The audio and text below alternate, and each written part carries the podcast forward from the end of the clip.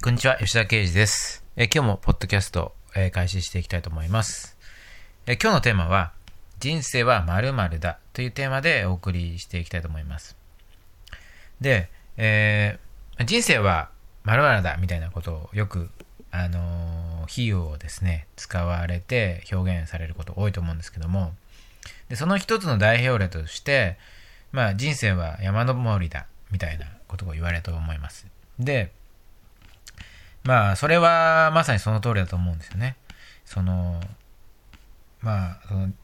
人生の言う、なんか、こう、目標みたいなものをですね、頂上に行くっていう、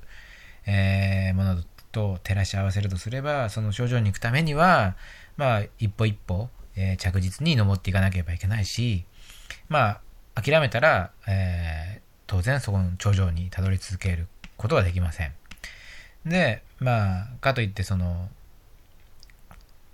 まあ、山だからといって、えーまあ、登り坂、登り坂だけではなくて、もしかしたらものすごい平坦な道もあるかもしれない。時に一旦、うん、下がって、えー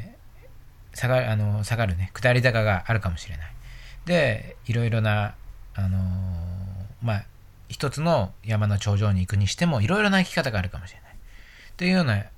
イメージでですね、まあ、山登りだみたいな形で人生を例えられる、えことあると思うんですけども、まあ、それは、え今言ったような例で、確かに当てはまってるなっていう部分も、えーあると思います。で、今回お伝えしたいのは、その一般的に言われている山登りということではなくて、ちょっと違う観点からちょっと考えてみたいですね。で、違う観点から考えてみることによって、また新しい部分が見えてくるっていうことが、まあ言えると思うんで、えーまあ、今回はその山登りではない、ま、というかま山登りは逆の観点から考えてみたいんですね。で、今回お伝えしたいその観点っていうのが、人生は川下りだっていうことですね。人生は、えー下から上に登っていく山登りではなくて、山の上から山の下、えーそして海に流れていく川、その川下りをイメージしていただくと、えーより、えーまあ、生きるヒントだったりですね、えーまあ、自分のことを客観的に、え捉えられるようになるかなというふうにして思ったので、今回、えこういった部分をお伝えしたいんですけども、で、川下りっていうと、まあ、どういう、な、なぜですね、なぜ川下りと例えると、えーいいかっていうと、例えば、その、まあ、川下りだと、何もしなくても、何もしなくても川が流れてるから、まあ、船でね、流れてるとして、えー流れていくわけですよね。つまり、何、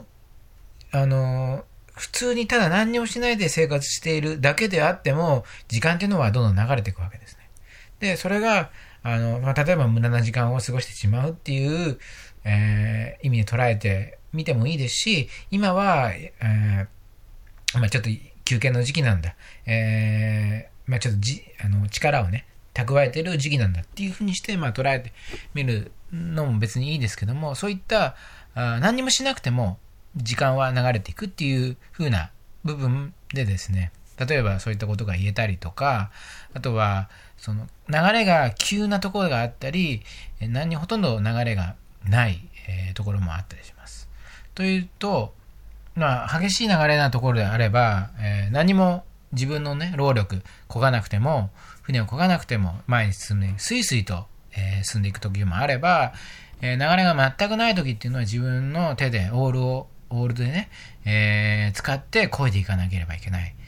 で、一生懸命やってるのに、全然前に進んでいかないっていう風な時期とかってあると思うんですよ。そういったあ部分においても、えー例えられることができますし、例えば、えーまあ、流れていって、右に行く流れと左に行くっていう分岐点が、えー出てくるっていう時に、じゃあ右に行くのか左に行くのかっていう時に、えどっちを選ぶかっていうの、どっちを選ぶ決断をするのかっていうのも、まあ言ってみればその人生の決断みたいなのも似ていて、非常にですね、川下り、人生は川下りだっていうふうにして捉えてみると、えーで、最後はね、あの、海、みんなが海に行く。まあ死に向かっていくっていうふうなイメージで、そんな風にして、その川下りっていう、人生は川下りっていう風にして捉えてみると、また山山登りとは違った観点、違った客観性で、いろいろなヒントを得られるっていうことで、と思うんですよね。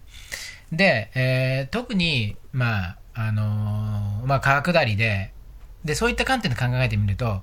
川下りの観点で、人っていうのは非常に無力なわけですね。そういうふうなあものを味わうと思うんです。やっぱり流れに逆らって、えー、上流の方に行くことはできないし、やっぱり流れに沿って、えー、進まないと、えー、進まなければならないという、まあ言ってみれば運命みたいなものもありますし、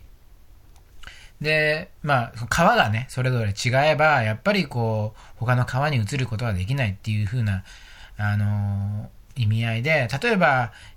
ね、今、日本でおそらく生活、生まれて生活されている、まあ、あなたは、あやっぱ世界的に見たら僕らも、僕も含め、えー、そういった人たちって、やっぱ恵まれてる方だと思うんですよね。で、そういうふうな、その例えば発展途上の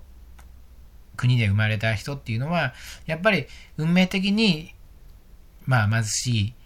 生活からなかなか抜け出せないっていう状況とかって、やっぱ世界的にもやっぱりあると思うんですよね。で、そういうふうにして考えてみると、やっぱりいろんな運命的な要素、決ま、生まれた時点において、ある程度決まってくる要素っていうのはあるわけです。で、それは非常に多いのかもしれない。だけども、だからといって、えー、100%全てが運命に、えーなっているかっていうとそうではなくて、先ほども言ったように何かある分岐点があった時に右に行くのか左に行くのかっていう、どっちにオールを切るのかっていうことによって、えー、その自分の行くべき、自分の川の行くべき道っていうのは、その権利はあるわけです。その自由はあるわけです。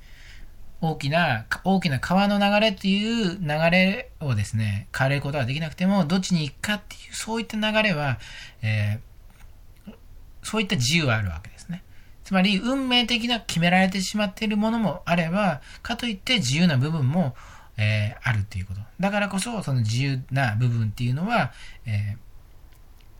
見過ごしてはいけないし、見落としてはいけないということ。そこにしっかり100%注力、えー、していくべきっていうことも教えられる。あの、そのね、川下りのイメージで、え、そういったインスピレーションを、まあ、受けることもできますね。で、例えば、えー、まあ、やっぱね、物事がうまくいってるとき、川の流れが速いときっていうのは、逆に言うと、すんなり進んでいけると。で、非常に進んでいけるから、やっぱちょっと調子に乗っちゃったりして、えー、川が転覆してしまうみたいな。あ船がね、転覆して、その、流れが速いから転覆してしまうみたいな。そういうふうな、えー、こともありますし、一生懸命漕いでても、なかなか進ま、進んでいかない。っていう時は、それは当然なんですよね。川の流れがゆっくりだったら、やっぱりどんなに漕いでも、どんなに一生懸命やっても、進みは遅くなるわけです。だけども、その川の流れがゆっくりなところを過ぎれば、一気にスピードアップして進んでいけるっていう時も時期、時期的には来るわけです。だから人生の時期、時期によって自分の、まあ、あの、モチベーションのね、保ち方、方だというか、こうやる気になる時もあれば、えー、ならない時もあって当然なんだっていう風にして解釈することもできます。そういう風なイメージ、まあ今言ったね、いくつかの例っていうのは、えー、まあ、それが正しい、それが全てだっていうことではないですけども、そういったイメージで考えてみると、また、えー、まあ山、よく言われている山登りという観点ではない別の視点でね、いろんな客観的に人生を捉えられると思うので、まあ、今もしね、えー、ちょっと停滞気味だなと思うんであれば、あまあ、今それはね、恋でもあんまり混んでも仕方ないんだと。だって周りの流れがゆれやかなんだから。だったら、その流れが速い時に、えー、しっかりと船をコントロールできるように、例えば今の時期は、うん、まあ、力を蓄えておこうだとか、ちょっと、えー、その船を漕ぐ、その力量をそのスキルを磨いていくときなんだなっていうふうにして切り替えることもできるかもしれない。というようなイメージで、まあ、その人生は川下りっていうふうなこと、観点から、え、客観的に、えー、まあ、その生きるためのヒントっていうのをご自身で、えー、まあ、ちょっと見てみるといろいろなものまた別の角度からいろいろまた別の切り口で別の角度からあまあ、生きるためのヒントを自らで、えー、拾っていけるかなというふうに思いますので、まあ、そういった観点で、えー、考えてみるとまたいいかなと思います。ということで、えー、今回は人生は、まあもちろんね、人生は山登り、人生は川下り以外にも人生はまた別の違うね、比喩を持ってくることによっていろんな観点でいろんな気づきが得られると思いますので、そういった、えー、どれがどれも正解であり、えー、どれも、えー、そういったものを見出せることができるのであれば、あなたは正解になっていきますので、えー、まあ、いろいろな観点で、えー、物事を見られるようにするために、まあ、こういった観点で、まあ、一つ今回はご紹介させていただきました。では今回で、これで、えー、終了になります。最後までお聴きいただきありがとうございました。